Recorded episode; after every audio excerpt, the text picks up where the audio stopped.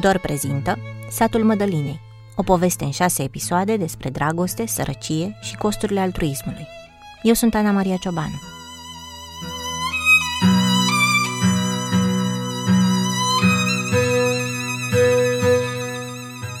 Eu aleg să o ajut pe ea, punct. Până, nu știu. Părea că poți să ai încredere totală în ea. Da, m-a păcălit.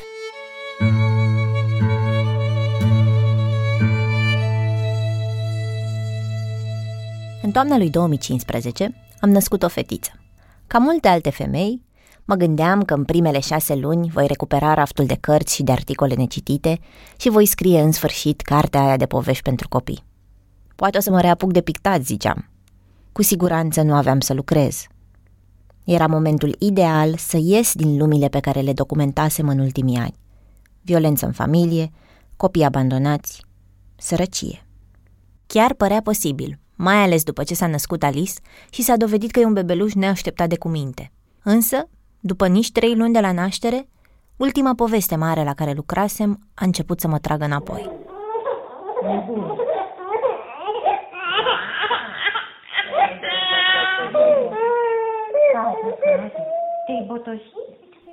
Tocmai ați auzit-o pe Alice, la trei luni jumate, trezită din somn, în timp ce eu luam notițe. Am luat-o cu mine pentru că era singurul mod să le fac pe toate. Nu voiam să mă despart de ea, dar nici nu voiam să las povestea să avanseze fără mine. Vă spun imediat care-i treaba cu povestea. Dar înainte, vreau să înțelegeți de ce prezența lui Alice e importantă. În primul rând e ce v-am zis. O poveste pe care o publicasem în vara lui 2015 luase o complet altă direcție și brusc, nici cărțile, nici pictatul nu mai păreau la fel de interesante. Dar nu voiam să fiu mama care pune munca înaintea fetiței ei.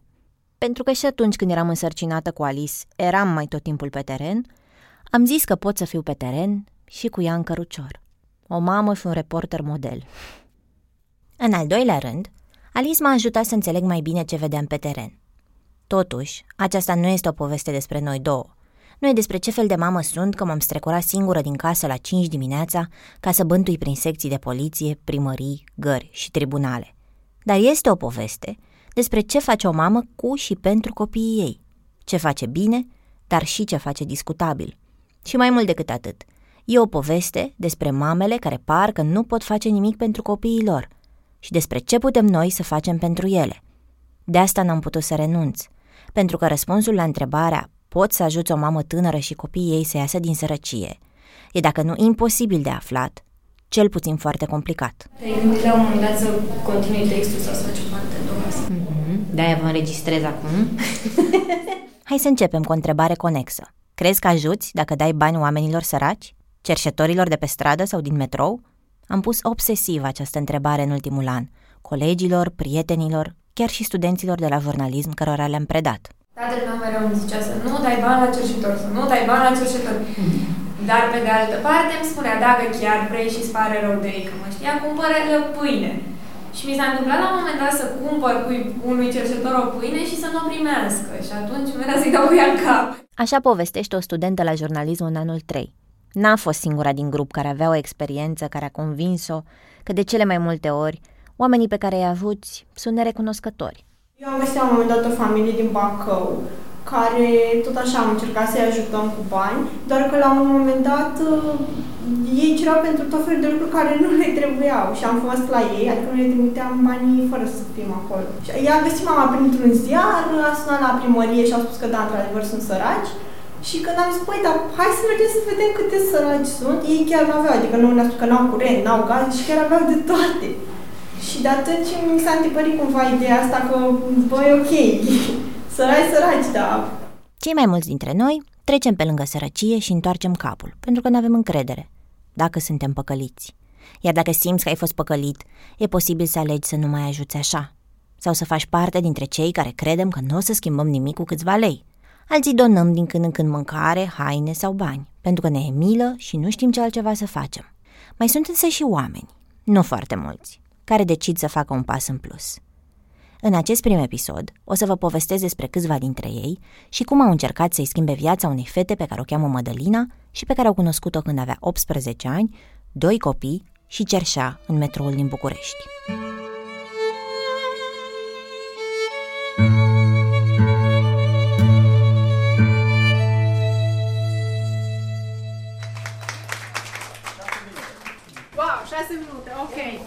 Rapid ați zis. Sibiu te încadrezi. Mă încadrez. Asta e un super glumă în contextul președintelui nostru. ok, deci, Mădălina, Ea e Mirela Oprea și de la ea începe povestea. Înregistrarea e mai slabă aici, pentru că am făcut-o cu telefonul la un eveniment de strângere de fonduri. Mirela a crescut într-o familie dintr-un sat de lângă Sibiu, în care o văzuse mereu pe mama donând mâncare. Mama era registrator medical, iar tatăl apicultor.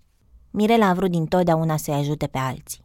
A făcut psihologie la Cluj, a lucrat în organizații de protecție a copilului, a coordonat voluntari, a făcut un masterat și apoi un doctorat la Bologna, studiind cum se pot crea politici publice care să creeze schimbare.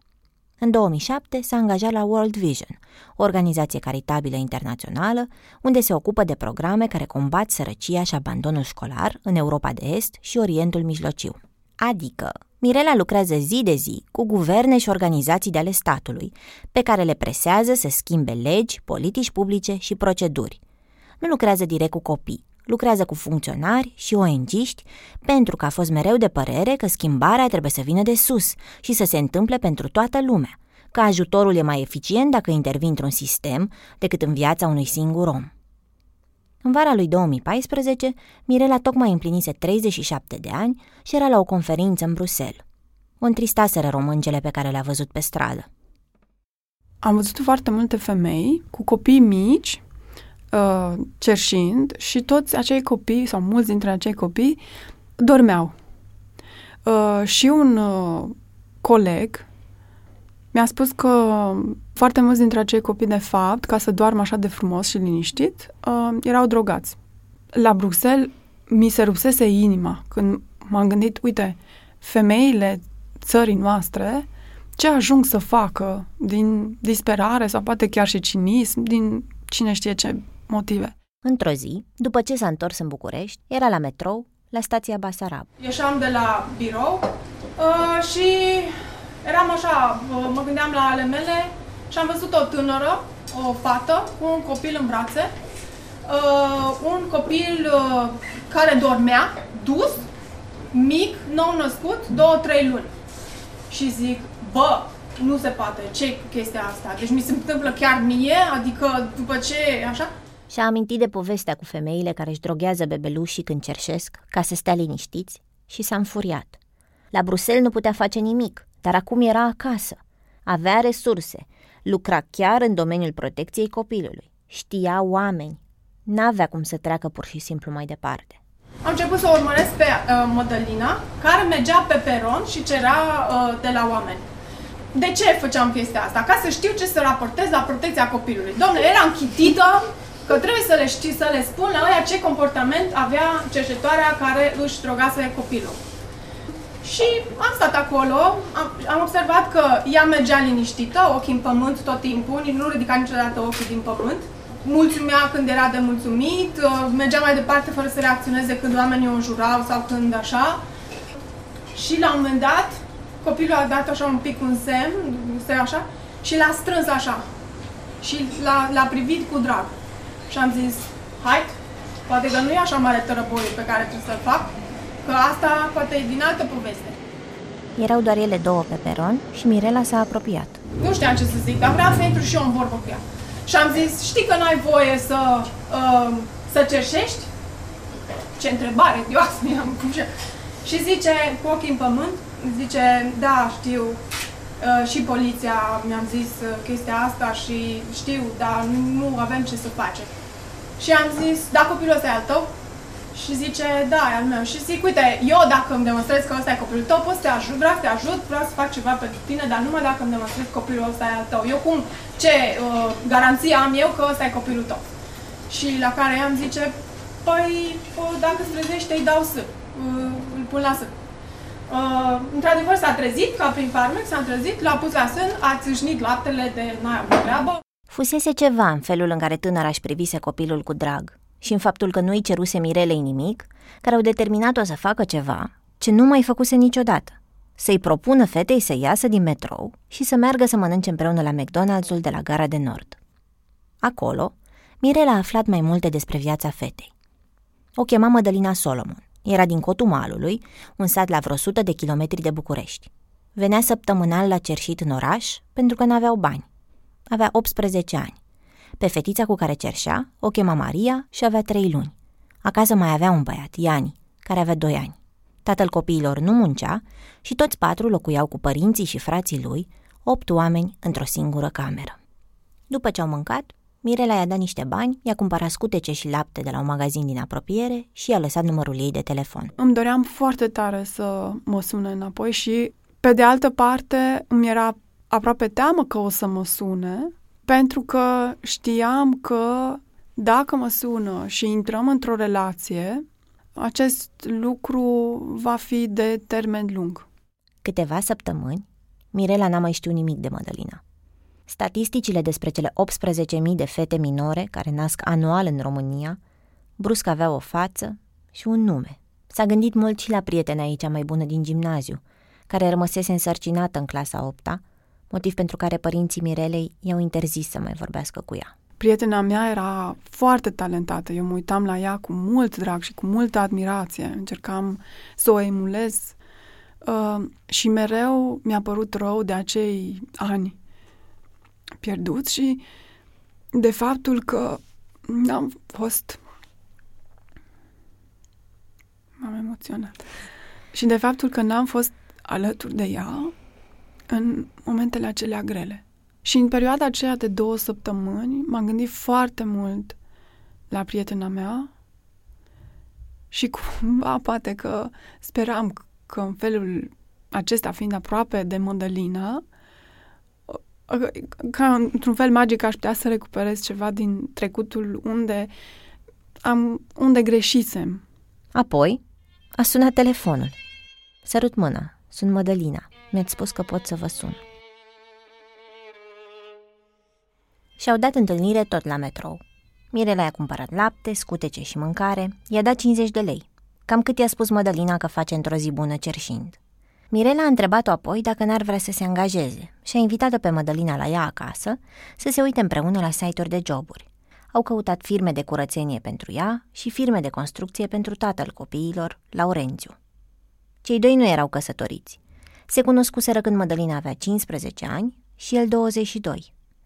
Plecase cu el ca să scape de sărăcia din satul învecinat unde locuia cu mama, o soră și doi frați mai mici de care trebuia să aibă grijă. Laurențiu spunea că muncea ocazional cu ziua. Uneori creștea porci sau cai pe care îi vindea, dar n-avea un venit constant. La finalul zilei cu căutări de joburi, Mirela a scris pe Facebook despre reîntâlnirea cu Mădălina. O auziți citind statusul de atunci. Un proverb african spune că e nevoie de un sat ca să crești un copil. Satul Mădălinei nu o ajută. Aș vrea să o ajut pe Mădălina să își creeze alt sat. Poate în România cinică și electorală, acesta e un vis. Dar dacă îți dorești să faci parte din acest sat, te rog contactează-mă cu un mesaj privat. Deși era obișnuită cu încercări de schimbat sistemul, Mirelei i s-a părut că poate schimba ceva și punctual în viața Mădălinei. Cunoscând-o mai bine, a înțeles că nici părinții, nici socrii, nici partenerul, dar nici vreun asistent social, n-au sprijinit-o vreodată. Iar Mădălina, la 18 ani, îi părea încă un copil, însă unul care avea alți doi în grijă. Pentru că Mirela are multe contacte și poate fi foarte convingătoare, reacția a fost imediată. Câțiva prieteni au rugat-o să le dea un cont ca să-i transfere niște bani și în câteva luni erau deja 15 oameni care donaseră pentru radiografii dentare, dentist, ginecolog și montarea unui sterilet, căci Madalina i-a spus Mirelei că nu mai vrea alți copii. La rândul Mirela îi dădea între 50 și 100 de lei odată la câteva săptămâni când se întâlneau în București, plus lapte praf, scutece și medicamente. Nu voia să se raporteze la Mădălina ca la fata de la metrou care întinde mâna. Îi spusese de la prima întâlnire că nu vrea să o vadă așa. Cam așa sunase discursul. eu nu vreau să te ajut din perspectiva aceasta a ta de cerșetoare. Te-am întâlnit într-un context în care tu ai rolul de cerșetoare, dar eu nu așa vreau să mă raportez la tine. Eu vreau să mă raportez ca la o femeie, la, ca la o, o fată, deși, da, fiind, având deja copil, era femeie, ca la o fată care uh, are momentan nevoie de ajutor. Ca să o cunoască și mai bine, Mirela s-a dus să o vadă pe Mădălina la Cotul Malului, în județul Argeș. Își închipuia că știe cum arată sărăcia la țară, dar gospodăria fără vreo unealtă de cultivat pământul i s-a părut dezolantă. Apoi a întrebat unde e toaleta. Toaleta era o groapă cu rahat la propriu și eu n-am vrut să mă duc acolo, dar trebuia să fac ceva. Și atunci m-am dus după o căpiță de fân în grădina lor, în care am uh, văzut privirile siderate nu, ale curcanului vecinilor. Deci sub o privirile curcanului vecinilor. Alternativa ar fi fost să fac aici, în spatele căruței, unde era balta cu rahat la propriu. Curtea, casa și satul erau pentru Mirela imaginea a tot ce e greșit în cum cheltuim banii publici pentru prevenirea abandonului copilului, pentru încurajarea natalității, pentru sprijinirea familiei. Am intrat în casă, uh, acoperișul stătea să cadă și am întrebat pe Mădălina, prostește. Uh, ți-ar plăcea să putem să reparăm acest uh, acoperiș? Și ea cu ochii în pământ mi-a zis, uh, da, mi-ar plăcea, dar mult, mult mai mult mi-ar plăcea mie dacă aș avea o locuință numai a mea, care să fie numai locuința mea și a copiilor noștri, pentru că suntem opt în locuința asta și o să mă dea afară socrii. Așa a ajuns Mirela să-și mobilizeze prietenii să strângă bani ca să-i ridice Mădălinei o cameră doar a ei. Urmau să o facă în spatele casei socrilor, care promiseseră să doneze terenul. Mirela a găsit o fundație care a donat prima mie de euro pentru materialele de construcție. Mădălina a învățat să ceară facturi de la depozite de materiale și a avut mii de lei în contul bancar pe care i l-au deschis donatorii. Mirela nu s-a îndoit o clipă de buna credință a Mădălinei, care nu se atingea de card fără să o anunțe, nici măcar când rămânea fără mâncare pentru copii. Cam pe aici am intrat și eu în poveste în ianuarie 2015. Venisem să o intervievez pe Mirela pentru o serie de texte despre reforma sistemului de protecție a copilului și la sfârșitul uneia din întâlniri mi-a spus că merge să se întâlnească cu o fată pentru care strânge bani ca să-i ridice o casă. I-am spus că aș vrea să o cunosc și eu. Mădălina era o fată de un metru jumate, care ținea capul plecat și o ducea în brațe pe Maria, care, la vreo 10 kg, avea cam un sfert din greutatea mamei. Zăpada abia se topise dar Mădălina era încălțată cu papuci de plastic și șosete groase. În acea zi am fost cu Mirela și Mădălina la cumpărături de cizme, fular și geacă groasă.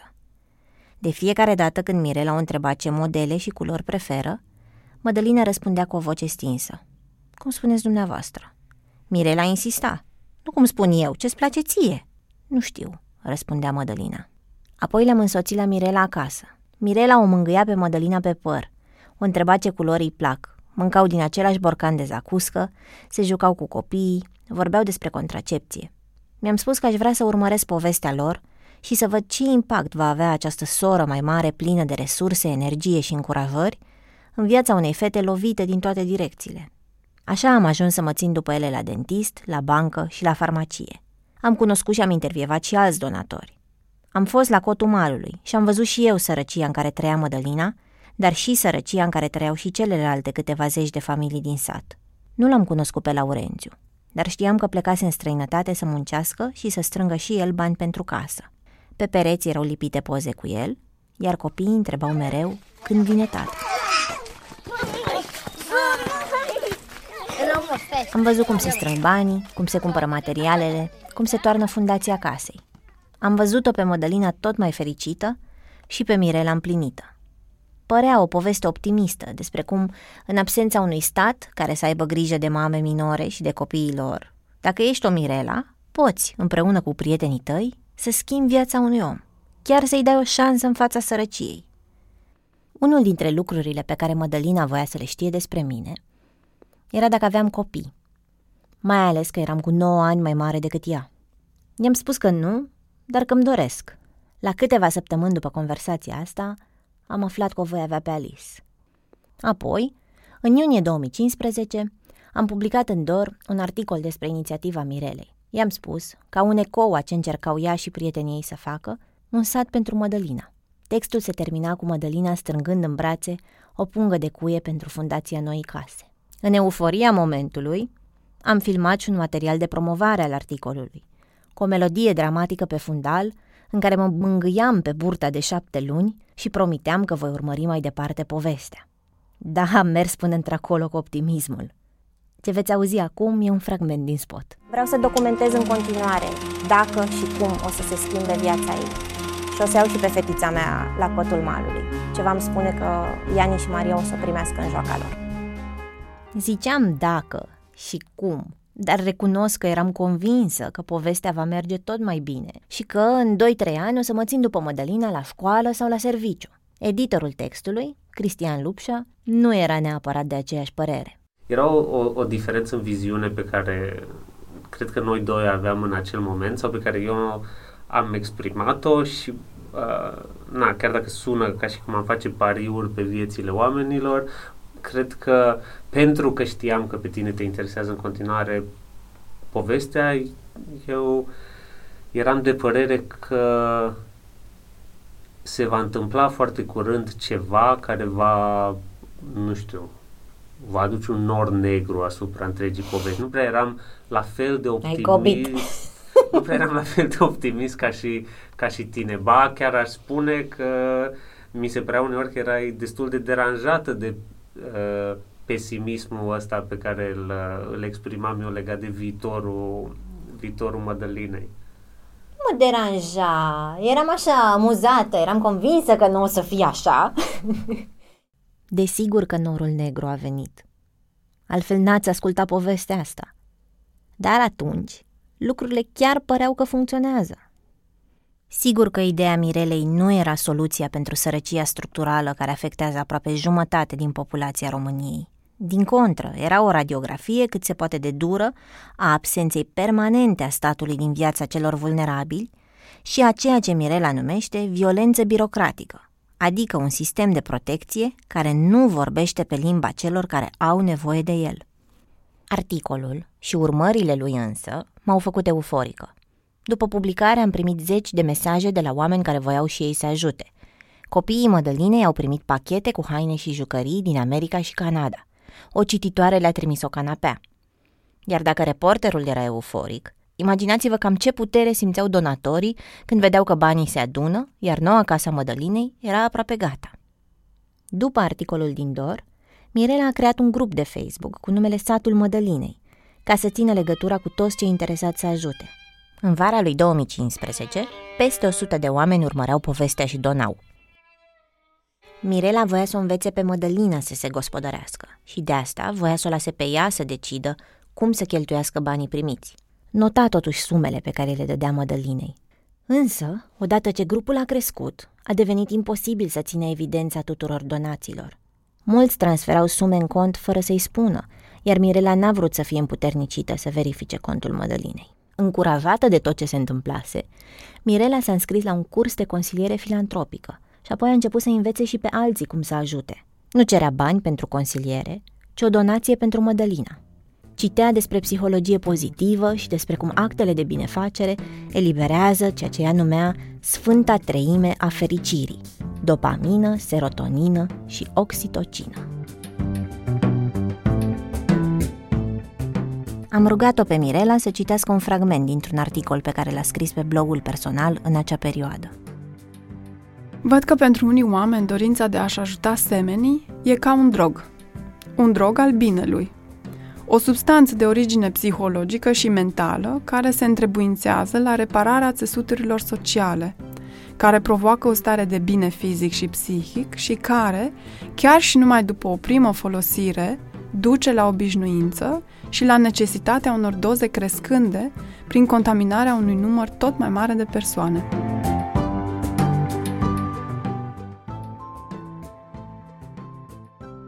Haideți să cunoaștem câteva dintre aceste persoane contaminate cu drogul binelui, sătenii care o susțineau pe Mădălina cu donații și sfaturi.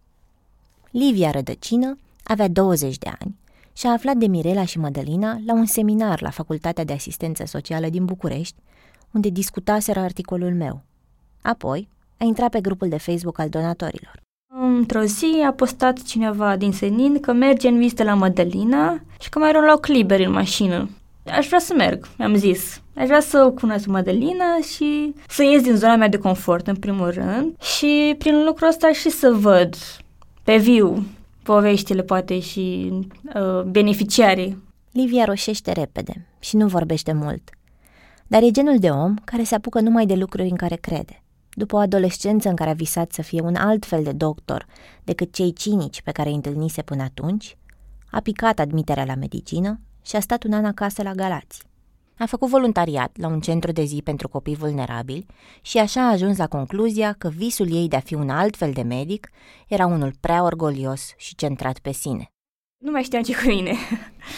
Până când mi-aduc aminte foarte bine că într-o seară, după o zi în care tot așa răsfuise manuala de biologie și mă chineam să învăț acolo, Citisem un raportaj scris despre copii în casele de copii care erau foarte rău tratați. Uh, li se dădeau pastile, tratamente, chiar dacă ele nu, ei nu aveau nevoie. Da, deci acel moment mi-aduc aminte că am început să plâng și în momentul ăla mi-am zis uh, ok, cred că inima mea este pentru oameni vulnerabili sau pentru povestea asta, să spun așa. Și mi-aduc aminte, chiar am scris un bilețel prin care am făcut un legământ dacă pot să fiu transparentă total. Te rog! Și am zis, Doamne, uh, nu vreau să mai urmez planurile mele bazate pe frici sau din dorințe egoiste, vreau doar să merg unde vrei tu să merg și unde știu că acolo pot să fiu cel mai de folos. Deci ce ai făcut cu bilețelul? Uh, încă nu mai am. Îl mai citesc așa din când în când, mă aduc aminte când mai sunt descurajată, poate. Mirela a plăcut-o mult pe Livia și i-a propus să o ajute în relația cu donatorii și cu Mădălina, pentru că toate astea ajunseseră să-i ocupe timp cât un al doilea job. Și am zis, ok, sunt deschisă să lucrez mai mult în uh, povestea Mădălinei, pentru că mi s-a părut că aș avea mai mult impact uh, n-aș lucra oarecum uh, așa două ore la o fundație și n-aș fi simțit că poate chiar aduc o schimbare sau poate ceva de genul și chiar um, pentru Madeleine aș vedea și clar uh, rezultatele. Livia lucra la o bază de date a tuturor oamenilor care donaseră, ca să le trimită mesaje de mulțumire și să le spună că Mădălina se pregătește să se mute în casa pe care ei o ridicaseră. Apoi lucrurile s-au complicat. Mă duceam și eu acasă, eram obosită după drum, mă întâlnesc cu Madalina la, la metrou. A intrat, era cu Maria în brațe și a scos cartonul. E vorba despre bucata de carton maro cu care Madalina cerșea. Mesajul scris cu marcăr negru și litere de tipar era Suntem muritori de foame. Stăm cu chirie. Un mic ajutor din partea dumneavoastră ne va fi de mare folos. Vă mulțumim frumos pentru ajutor. Dumnezeu să vă ajute. A fost foarte dureros și nu faptul că a venit la cerșit în acea zi, în acel moment, ci faptul că cerșește uh, oarecum expresia vieții pe care ea o duce. Și apoi m-am dus, m-am dus eu la ea, am luat-o în brațe și am vorbit cu ea, am întrebat-o și, și asta, și întrebarea asta, ce mai faci? Nu poți să-i opui unui om care l-a cerșit. Și am mai făcut un lucru pe care nu-mi place să-l fac. I-am spus că îmi, îmi pare rău. Pentru că chiar îmi părea rău, dar prin faptul că eu îi spun că îmi pare rău, nu, nu schimbă cu nimic situația, nici nu încurajează cu nimic și nu știu, cred că doar m-am uitat așa, încercat să mă uit cu în ochii ei, să... I-am, i-am lăsat și eu niște bani în momentul ăla. Mm, bine, un alt lucru pe care nu-mi place să-l fac, pentru că orice aș face, nici acei bani, nici acel cuvânt de îmi pare rău, nici acea bătaie de pe umăr, nu are impact în viața ei în sensul de a face chiar o schimbare reală. Livia credea în continuare că viața Mădălinei și a copiilor se poate schimba.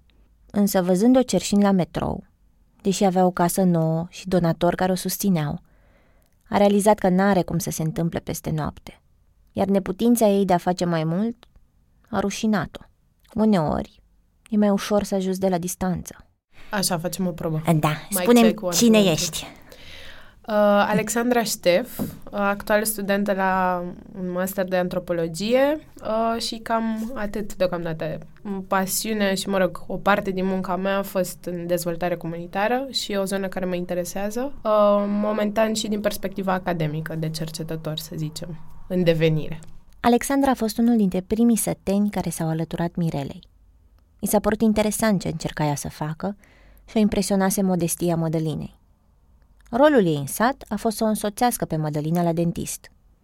De obicei, stătea pe hol și încerca să o distreze pe Maria, care nu prea voia să stea fără Mădălina. La un moment dat știu că am ajuns, trebuia să cumpere ea un biberon și mi-a zis că cel mai ieftin biberon e la Cora undeva pe la Grozevești. Fiind acolo, mi-am dat seama că era ocazie să eventual să mai cumpere altceva, dacă era, să zicem, mai economic. Pampers, mâncare, diverse și i-am propus, hai să mai luăm chestii care poate să te ajute. Alexandra era curioasă să afle dacă o comunitate informală, solidară, putea să micșoreze diferențele între păturile sociale, să reducă excluziunea și să redea demnitatea cuiva.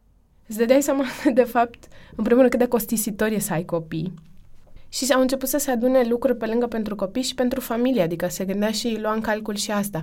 A, păi uite, dacă iau banane, se iau mai multe, că sigur să vrea și verișorii copiilor, și bunica, și cumnata. Și atunci îți dai seama că, de fapt, cu toată bunăvoința, era un gest unic. O familie mănâncă sau consuma ce era acolo în, într-o zi unele chestii, altele într-o săptămână. Și, practic, acest gest, care pentru mine era un gest, să zicem, cumva excepțional, pentru că, într-adevăr, nu-mi permiteam, nu aveam salariu, din nou, dintr-o poziție totuși comodă, adică nu mi-am luat eu de la gură, îți dai seama cât de puțin rezolva. Era o chestie absolut minimală. După câteva săptămâni în care Mădălina a terminat vizitele la dentist, Alex a făcut un pas în spate. Urmărea progresele grupului, spera că Mădălina va fi bine și se întreba cum ar putea fi folosit acest experiment pentru a deschide o dezbatere mai largă despre sărăcie. Și din aproape în aproape am făcut, să zicem, această socoteală emoțională mai degrabă, în care mi-am dat seama că eu nu o să văd niciodată o rezolvare care să mă mulțumească, să zic, am meritat să mă implic în chestia asta pentru că știu că s-a încheiat povestea, s-a încheiat cu bine.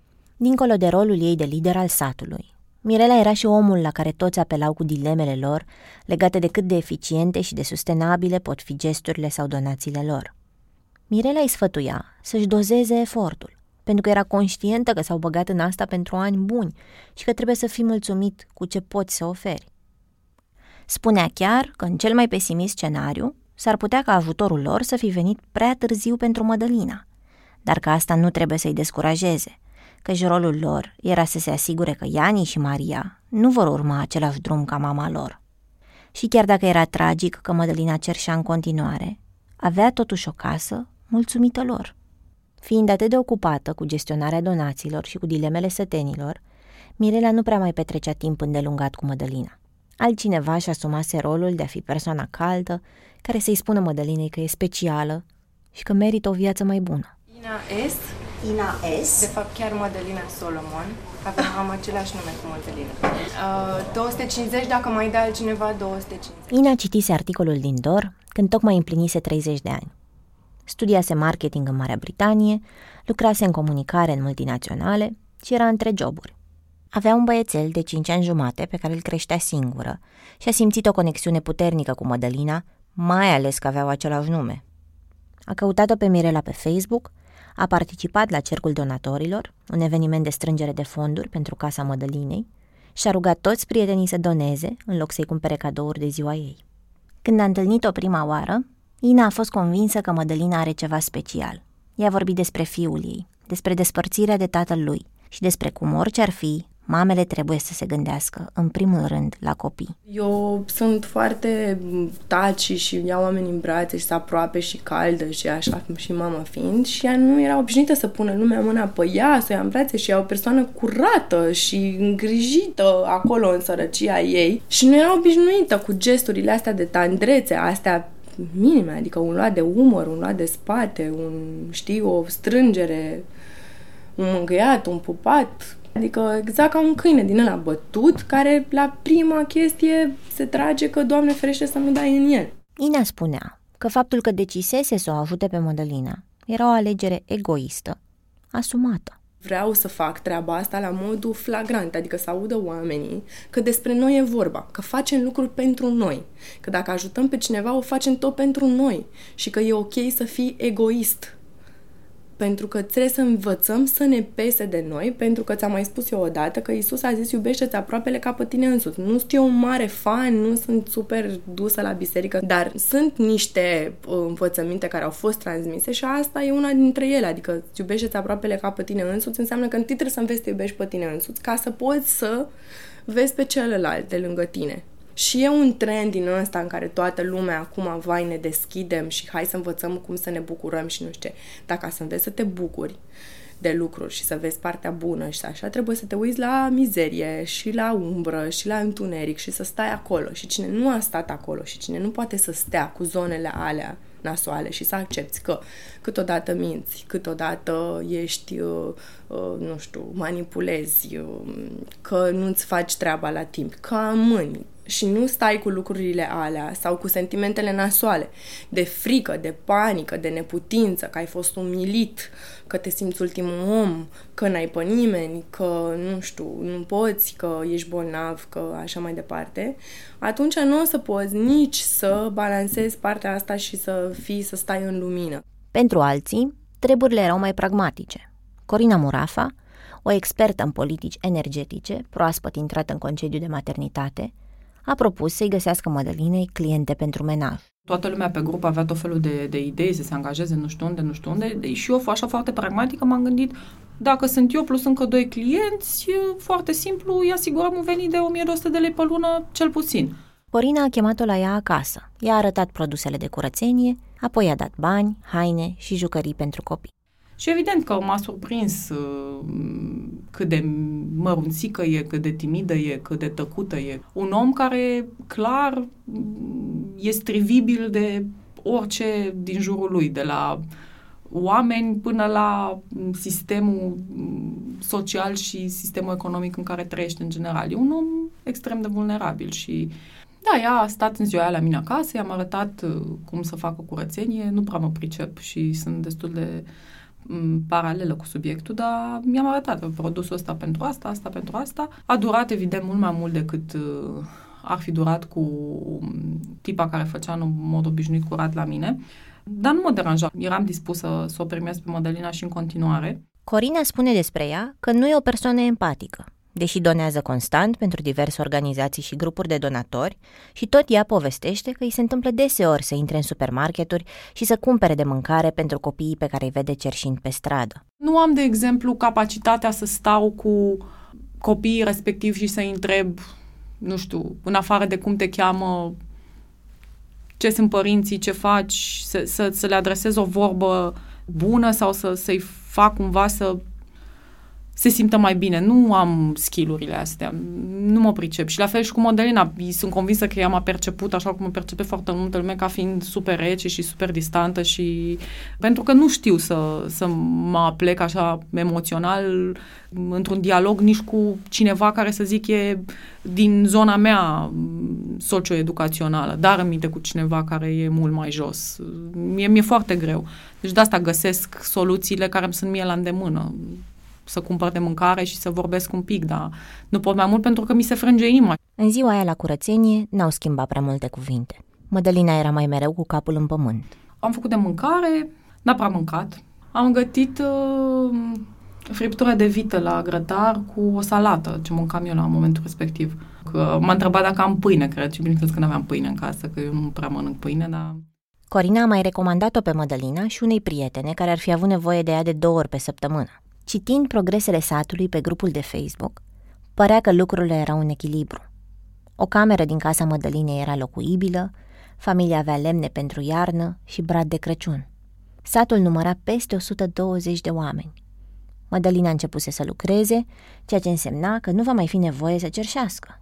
În plus, le promisese doamnelor de la București, cum le numea, că anul următor, în 2016, se va întoarce la școala pe care o abandonase în clasa 7. Apoi, Într-o zi, cu puțin înainte de Crăciun, Mădălina nu s-a mai dus la Corina la curățenie. Te anunțase că nu vine? Nu, nu mă anunțase, nu mă anunțase. Chiar era o zi dificilă, că nu mai știu cum aranjase, ba cu mama, să stea cu copilul, ba, adică mă, mă, mă, mă încurcase teribil în ziua respectivă chestia că nu venise ea. O să veneau la noi niște invitați, nu mai știu care era povestea, dar în tot cazul a fost destul de nasol. A, și eu în ziua în care am sunat-o să întreb de ce n-a venit, mi-a răspuns soacră sa la telefon și mi-a spus că a fugit cu un băiat, că uh, nu e... că, mă rog, a început să o, să o vorbească de rău, nici nu mai știu exact tot, toate detaliile.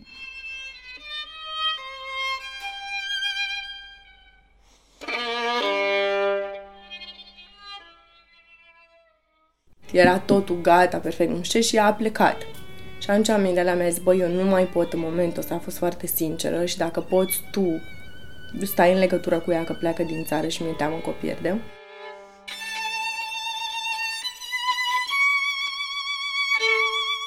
Vestea a fost un șoc pentru toată lumea. Nimeni nu știa nimic. Nici cine era băiatul despre care vorbea soacra, nici unde plecase Mădălina, nici ce se întâmplase cu copiii. Dintr-o serie de telefoane, Mirela a pus lucrurile cap la cap. O vecină i-a făcut Mădălinei cunoștință cu un băiat, prin telefon. Nu se văzuseră niciodată, dar vorbeau din când în când. Într-o zi, Mădălina a luat-o pe Maria și s-a dus la el ca să poată fugi în Franța împreună. Mirela nu știa cum să le spună donatorilor ce s-a întâmplat. Mi s-a rupt sufletul. Uh, mi-a părut foarte rău. Uh, am gândit că poate am făcut greșeli și cumva uh, mi-a fost aproape rușine față de donatori. După ce a vorbit cu Mădălina la telefon, Mirela părea gata să renunțe. Și am fost așa de supărată și m-am speriat așa de tare că donatorii și ceilalți oameni din uh, poveste o să fie supărați, încât am pus presiune pe ea. Și am spus, ok, dar dacă pleci, te rog să fii conștientă că eu nu o să mai doresc să te mai ajut.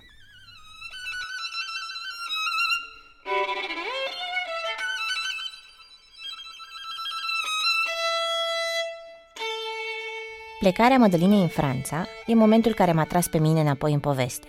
Țineți minte? Plănuisem să stau cu Alice, să citim, să pictez, să scriu o carte.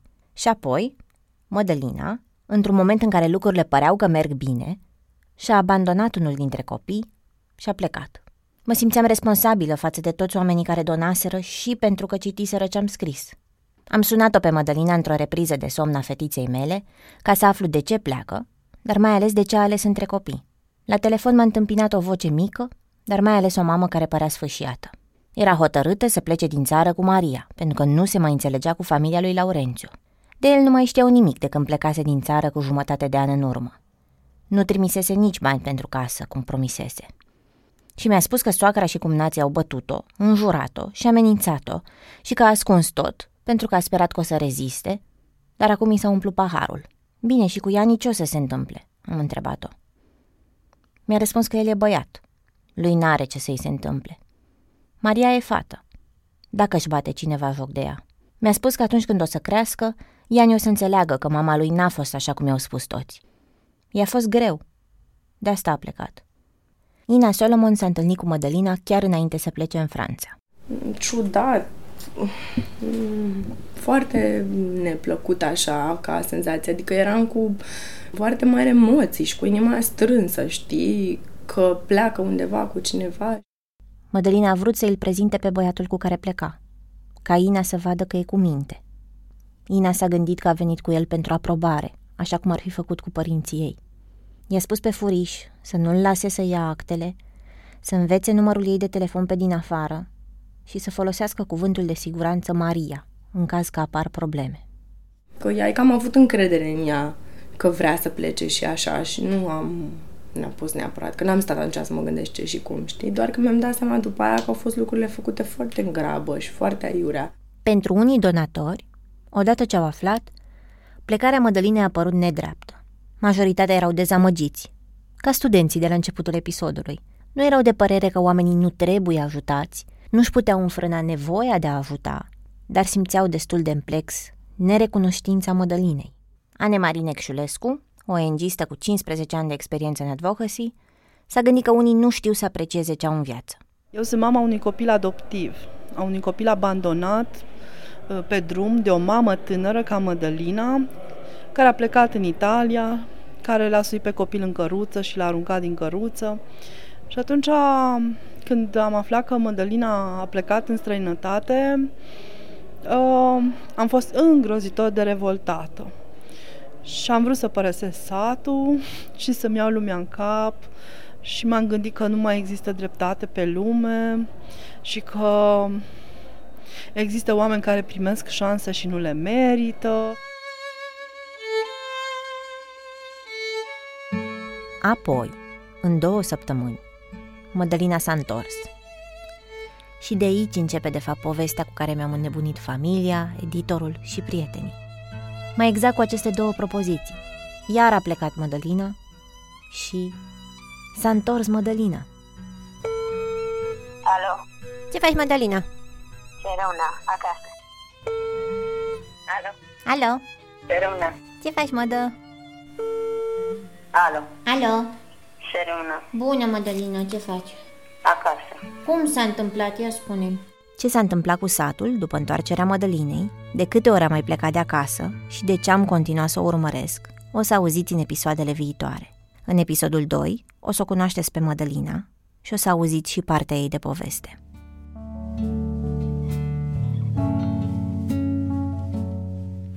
Satul Mădălinei este produs de Dor. Eu sunt Ana Maria Ciobanu. Episoadele au fost editate de Cristian Lupșa. Ani Sandu m-a ajutat la mixaj. Carla Lunguții, Elena Vădova și Miruna Marin au transcris interviuri, au cizelat scripturi și au verificat informații. Tuan Nini a creionat identitatea vizuală a poveștii. Tema muzicală a fost creată de compozitoarea Sabina Ulubeanu, violonista Raluca Stratulat și editorul de sunet Dan Alexandru. În acest episod ai mai auzit fragmente și din compozițiile Poddington Bear cu piesele Onward și We Make a Good Team. Mircea Reștea fotografiază satul Mădălinei de la bun început și a fost un partener de nădejde, mai ales pentru o reporteriță gravidă. În drum spre cotul malului a propus mereu un popas la cofetăria din Găiești. Găsiți imaginile lui pe decâtorevistă.ro Dacă am fi acum la cofetărie la Găiești, ce ți-ai luat și de ce? un espresso scurt. Am mâncat ceva peștere acolo, nu?